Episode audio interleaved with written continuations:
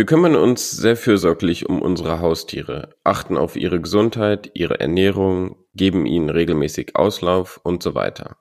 Warum kümmern wir uns aber nicht genauso liebevoll um die Tiere, die wir später essen, wie zum Beispiel Hühner, Schweine oder Kühe?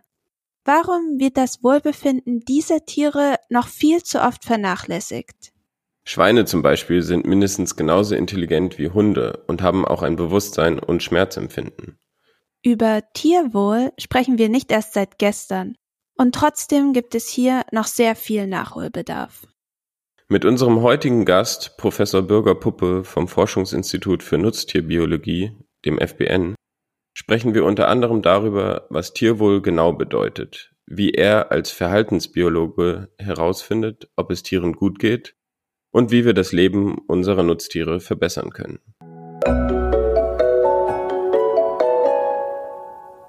Querfeld ein Podcast. Wir reden über die Landwirtschaft der Zukunft. Tierwohl, Animal Welfare. Was ist denn dein Verständnis davon oder was genau bedeutet das? Gehen wir mal zurück in die 60er Jahre. Ähm, da gab es eine englische Lady, die äh, dort ein Buch geschrieben hat, Animal Machines, also Tiermaschinen, wo sie die damaligen Verhältnisse in den englischen ja, äh, landwirtschaftlichen Betrieben beschrieben hat, die quasi so eine Art industriemäßige Anlagen waren. Also dort mhm. wurden Maschinen, äh, Tiere tatsächlich wie Maschinen betrachtet, auch unter der Effizienz, Produktion und so weiter. Und dieses Buch hat einen dermaßenen Aufschrei in der Bevölkerung erzeugt, dass, äh, wie es so immer dann immer ist in der Politik, gab es dann eine Kommission, die gebildet worden ist, sogenannte Brembel-Kommission, äh, nach dem damaligen Landwirtschaftsminister äh, benannt, die einen Report geschrieben hat. Und das ist deshalb wichtig, weil in diesem Report das erste Mal das Verhalten von Tieren als ein Kriterium für Wohlbefinden, also okay. Animal Welfare oder Tierwohl, äh, äh, beschrieben worden ist. Und da wurde das erste Mal gesagt, solche Selbstverständlichkeiten wie, dass Tiere sich umdrehen dürfen, Körperpflege betreiben dürfen, aufstehen können, sich hinlegen und vor allen Dingen auch die Gliedmaßen auszustrecken. Infolge dieses Reportes gab es dann das äh, britische Farm Animal Welfare Council, die die sogenannten fünf Freiheiten formuliert haben. Tiere müssen frei sein von Hunger und Durst. Mhm. Sie dürfen, müssen frei sein von Schmerzen, Verletzungen und Krankheiten, frei von jeglicher Art von Diskomfort, Sie müssen die Freiheit haben, ihr normales Verhalten auszuführen und sie müssen die Freiheit von Furcht, Angst und Distress haben. Mhm. Das Problem mit diesen Freiheiten ist, dass äh, es im Prinzip so ein bisschen eine anthropozentrische äh, Sicht ist. Wir mhm. sagen, okay, ihr seid jetzt frei von irgendwas, ihr könnt die Verhaltensweisen äh, ausüben. Das Tier wird da wenig gefragt. Und insofern haben jetzt verschiedene Gesetze, ähm, beispielsweise das Tierschutzgesetz in Deutschland seit 2002 ja auch im Grundgesetz, dem Staatsziel Tierschutz, gesagt, dass wir Tiere als Mitgeschöpfe schützen müssen, ihr Leben und ihr Wohlbefinden schützen müssen und möglichst äh, Schmerzen, Leiden oder Schäden vermeiden sollten, ohne dass es einen vernünftigen Grund dafür gibt, zum Beispiel bei Tierversuchen oder ähnlichen Dingen. Und es gibt so einige Länder, die da durchaus viel weitergehen, wie beispielsweise die Schweiz, die, die dieses Begriff der Mitgeschöpflichkeit bei Tieren erweitert hat, um den Begriff der Tierwürde.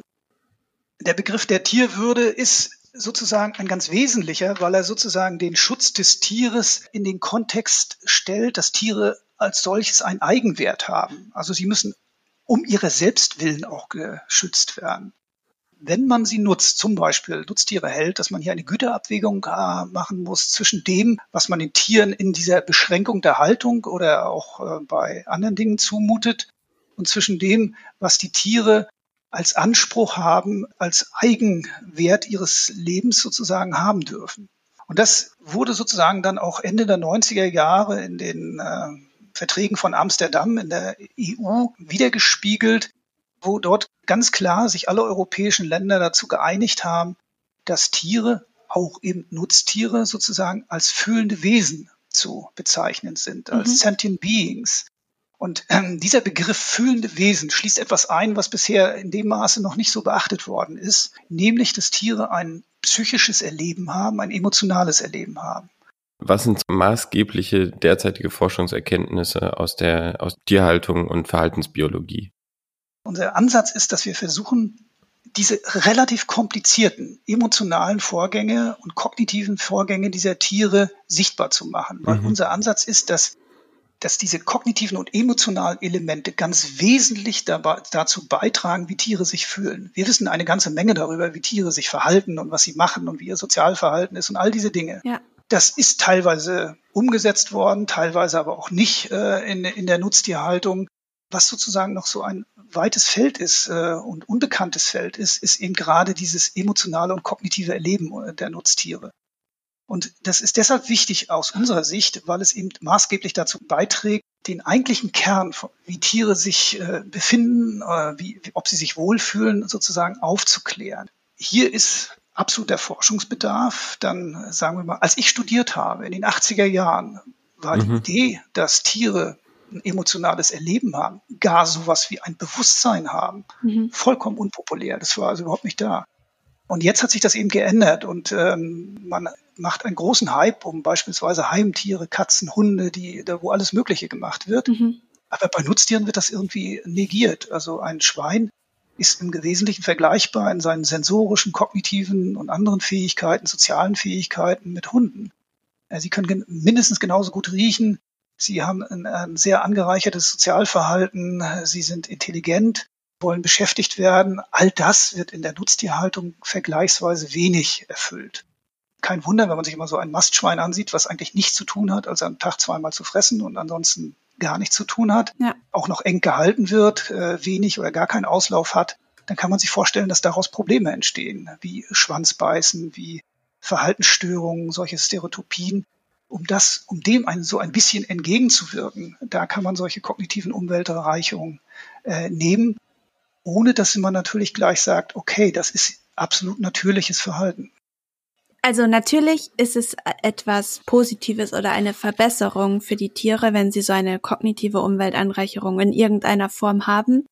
Also ist das jetzt was, was, was wirklich etwas bringt oder ist es so ein bisschen wie, wir machen das Mindeste, damit es den Tieren wenigstens ein bisschen besser geht. Das ist sicherlich ein zweischneidiges Schwert. Mhm.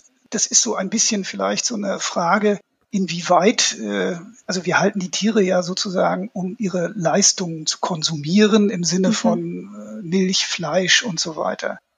Wenn man jetzt konsequent sagt, wir verzichten darauf, dann kann man natürlich sagen, okay, wir brauchen nur sehr wenige Tiere, äh, die wir da entweder gar nicht halten oder wenn wir sie dann halten, dann so, wie es geht also mit den maximalen Möglichkeiten ihr naturgemäßes Verhalten ausüben. Wenn wir aber sagen, und im Moment ist es noch so, wir wollen 60 Kilo Fleisch pro Person mhm. pro, äh, in Deutschland essen, ja. dann müssen wir eine ganze Menge Tiere halten. Und die können wir eben nicht alle in diesen von Ihnen beschriebenen sehr schönen Bedingungen, die ich auch gerne hätte, keine Frage halten. Das heißt, wir müssen die Bedingungen, die im Moment äh, sozusagen in der landwirtschaftlichen Nutztierhaltung üblich sind, versuchen zu verbessern.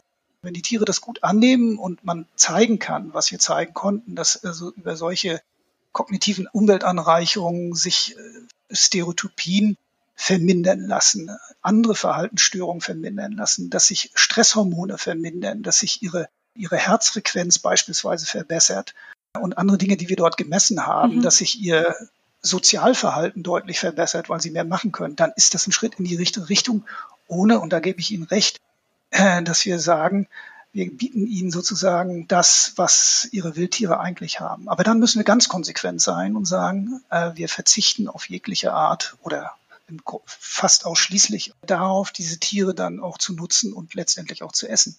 Das ist auch eine ethische Entscheidung der Gesellschaft, ja. Im Moment wird ja sehr viel dieses Tierwohl-Label und die verschiedenen Haltungsformen diskutiert. Hast du da eine Meinung zu? Ja, es wäre schön, wenn es da wäre, das staatliche Tierwohl-Label. Äh, es gibt eine ganze Menge Reihe von Labeln, so dass man als Verbraucher, glaube ich, den Überblick verliert. Also hier wäre meines Erachtens weniger mehr ein oder wenige Tierwohl-Label, die also klare Definitionen haben, was dahinter steht, die gut kontrolliert werden und wo man als Verbraucher sagen kann, ja, das ist vertrauenswürdig. Und hier bin ich dann auch bereit für die für das Tierwohl äh, sozusagen ein wenig mehr Geld zu bezahlen. Mhm. Äh, das wäre sehr vernünftig. Und es ist eben schade, dass eben dieses, sagen wir mal, so ein etwas einheitliches, und das ist ja dieses staatliche Tierwohl-Label, dann äh, nicht bisher noch nicht äh, umgesetzt worden ist. Wo liegen denn aus Sicht der Forschung oder aus deiner Sicht aktuell jetzt wirklich die größten Probleme in der Tierhaltung? Oder wo sind die größten Veränderungen notwendig, um das Tierwohl zu verbessern? Also wo sind auch Potenziale? Die fünf Freiheitsgraden, die ich am Anfang genannt habe, die Tierwohl definieren. Der schwierigste Punkt meiner Meinung nach ist sozusagen, dass Tiere frei von Furcht, Angst und Distress sind. Mhm. Also, da sind wir wieder bei der emotionalen Komponente dass wir sozusagen die Verhaltensantworten der Tiere auf solche Dinge versuchen zu ergründen, auch auf der emotionalen Ebene wo wir nicht nur vermeiden, diese negativen Emotionen heraus zu, äh, zu vermeiden, sondern wo wir ganz aktiv versuchen, positive Emotionen auch bei den Tieren mhm. zu erzeugen. Also, dass sie sozusagen ähm, solche Verhaltensweisen ausführen können, die mit hohem Belohnungswert verbunden sind dass sie Sozialverhalten ausführen äh, können, die für die sehr wichtig ist und solche Dinge.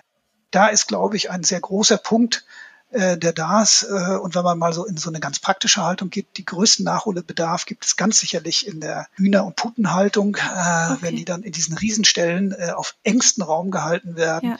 In der Mastschweinehaltung, wo also die Tiere dann sich dann nachher letztendlich kurz vor der Ausstallung kaum noch bewegen können. Und in einer sehr langweiligen Umgebung haben, wo sie auch nichts weiter machen können. Also das sind so die beiden Haltungsformen, wo vielleicht am ehesten äh, noch großer Nachholbedarf beherrscht.